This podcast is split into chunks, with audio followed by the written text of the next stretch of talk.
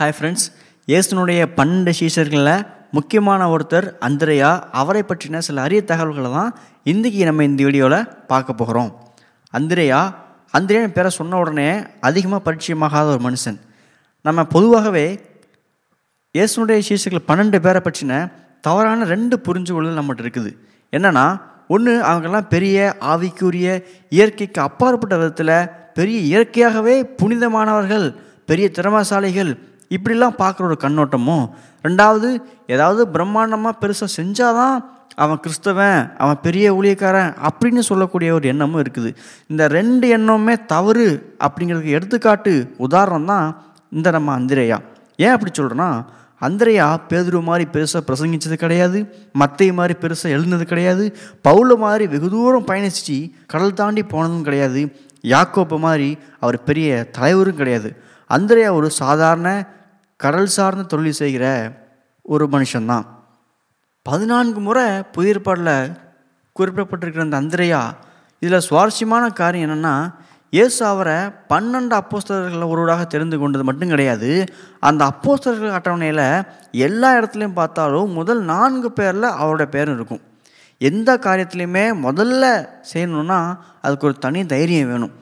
அந்த தனி தைரியத்துக்கு சொந்தக்காரர் தான் இந்த அந்திரையா. ஆமாம் இயேசுவுக்கு முதல் சீஷன் இந்த அந்திரையா தான். திட்டமிட்டு காரியங்களை மிகச்சரியாக கச்சிதமாக முடிக்கிற அந்திரையா பயங்கரமாக தீர்மானம் எடுக்கிறவர். நல்ல ஒரு திரகாத்தமான ஆள் கூர்மையாக ஷார்ப்பாக சிந்தித்து தீர்மானம் எடுக்கக்கூடியவர். ஒரு நண்பர்கள் ஆரம்பித்து பொழுது சாயிற வேலை வரைக்கும் இயேசுவோட கூட சிலந்த கட நடந்த அந்த உரையாடலின் முடிவில் அவர் இயேசுவை தன்னுடைய சொந்த இரட்சகராக ஏற்றுக்கொண்டார். இயேசு ஏற்றுக்கொண்ட உடனே எல்லாத்தையுமே விட்டுட்டு அவரை பின்பற்ற முடிவு பண்ணார். இது ஏதோ ஒரு நாளில் உணர்ச்சி வசப்பட்டு எடுத்த முடிவு கிடையாது. அவர் வந்து இது அவருடைய ஆள் மனதில் பல காலங்களாக அவருடைய சிந்தனையில் இருந்த அவருடைய தேடல்.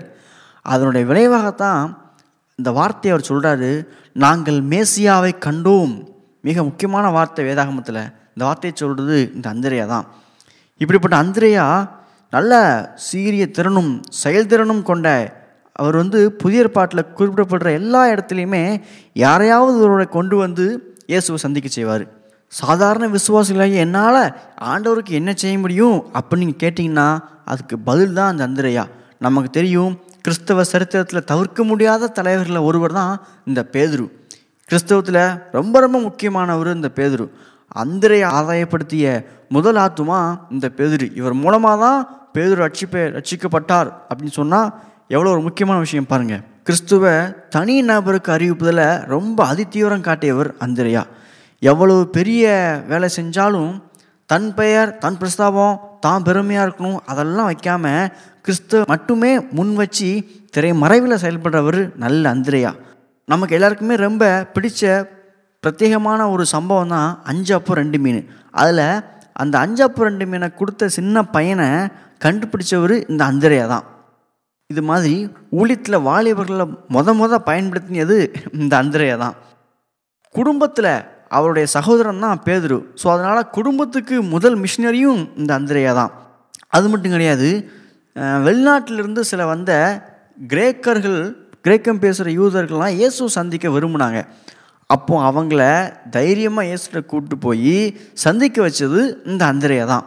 இப்படி இயேசுவை யாருக்காவது இன்ட்ரடியூஸ் பண்ணுறதுல ரொம்ப ரொம்ப முக்கியமான தீவிரம் காட்டினவர் இந்த அந்திரையா.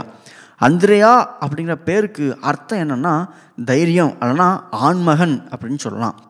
இப்படி தான் சொந்த வீட்டில் நற்பணி உள்நாட்டில் நற்செய்தி பணி வெளிநாட்டில் நற்செய்தி பணி ஏன்னா ஊழியத்தில் மட்டும் தீவிரம் காட்டாமல் இயேசோட இருந்து தான் கற்றுக்கொள்றதுலேயும் அதி கரிசனை உள்ளவராக இருந்தார். இதுதான் மார்க்கு பதிமூணாம் அதிகாரம் மூணாம் வசனத்தில் வாசிக்கிறோம். இது மட்டும் கிடையாது அந்திரையா பற்றின பாரம்பரிய செய்தி என்ன சொல்லுதுன்னா குறிப்பாக ரஷ்யா கிரீசு ஸ்காட்லாந்து இந்த மூணு நாட்டிலையுமே அவருக்கு வந்து மிக குறிப்பிடத்தக்க வரலாற்று சான்றுகள் இவருக்கு இருக்குது. இதில் கிரீஸ் நாட்டில் அந்த நாட்டு ராணி மாக்சில்லா என்பவரும் அந்த நாட்டு ராஜா ஏகிசனுடைய சகோதரன் ட்ராட்டோகில்ஸ் அப்படிங்கிறவரும் அந்திரையா மூலம் தேவனுடைய தெய்வீக சுகத்தை அனுபவித்து இயேசு ஏற்றுக்கொண்டாங்க. அதனால் அந்திரேயாவை அந்த நாட்டு ராஜா கைது செஞ்சு சிறையில் அடைச்சிட்டாரு. அதுக்கப்புறம் அவரை சிலுவையிலையும் அரைஞ்சிட்டதா பாரம்பரிய செய்தி சொல்லுது. அப்படி சிலுவையில் அந்திரியா செஞ்ச ஜபம்தான் இந்த ஒரு சிறிய பகுதி. நான் வாசி காமிக்கிறேன். வணக்கத்திற்குரிய மேன்மையான சிலுவையே நீ என் ஆண்டவரின் சரீரத்தினால் தூய்மையாக்கப்பட்டாய். மேன்மை பெற்றாய். அவர் கைகளால் ஆணிகளால் அழகுபடுத்தப்பட்டாய். நான் உன்னிடம் உவகையோடும் மகிழ்ச்சியோடும் வருகிறேன். உன்னுடைய மகிழ்ச்சியான கைகளினால் என்னை ஏற்றுக்கொள். ஓ நல்ல சிலுவையே நம் ஆண்டவரின் கைகளிலிருந்து அழகு பெற்றாய். உன்னை ஆர்வத்தோடு நேசித்தேன் விரும்பினேன் தேடினேன். இப்பொழுது இப்பொழுது என்னால் கண்டுபிடிக்கப்பட்டாய். உன் கரங்களால் என்னை ஏற்றுக்கொள். என்னை விடுதலை செய்த என் ஆண்டவர் முன் என்னை கொண்டு போய் விடு என தைரியமாக ஜெபிச்சதா பாரம்பரிய செய்திகள் நமக்கு சொல்லுது. ஆமாம். அது மட்டும் இல்லை அவர் இந்த சிலுவைக்கு நான் பாத்திரன் அல்ல என்று சொல்லி தன்னை எக்ஸ் வடிவ சிலுவையில் அறைய சொல்லி வேண்டிக் கொண்டதாகவும் சில செய்திகள் நமக்கு இருக்குது. அவருடைய பேர் அவருடைய பேருக்கு ஏற்றாற போல வாழ்ந்த அந்த அந்திரையா அவரை போல இன்னைக்கும் இந்த நாட்கள்லையும் நமக்கு அநேக அந்திரியாக்கள் தேவைப்படுறாங்க. நிறம் இனம் மொழி கலாச்சாரம் ஜாதி என எல்லாவற்றையும் கடந்து கிறிஸ்தவனாக கிறிஸ்துவை அறிவிக்க ஆண்டவர் தேடும் அந்திரையா சாதாரண தொழில் செய்யும் அன்றாட வேலைக்கு சென்று வரும் அந்த ஆண் மகன் நீங்களும் நானும் தான் கத்தவங்களை ஆசிரிப்பாராக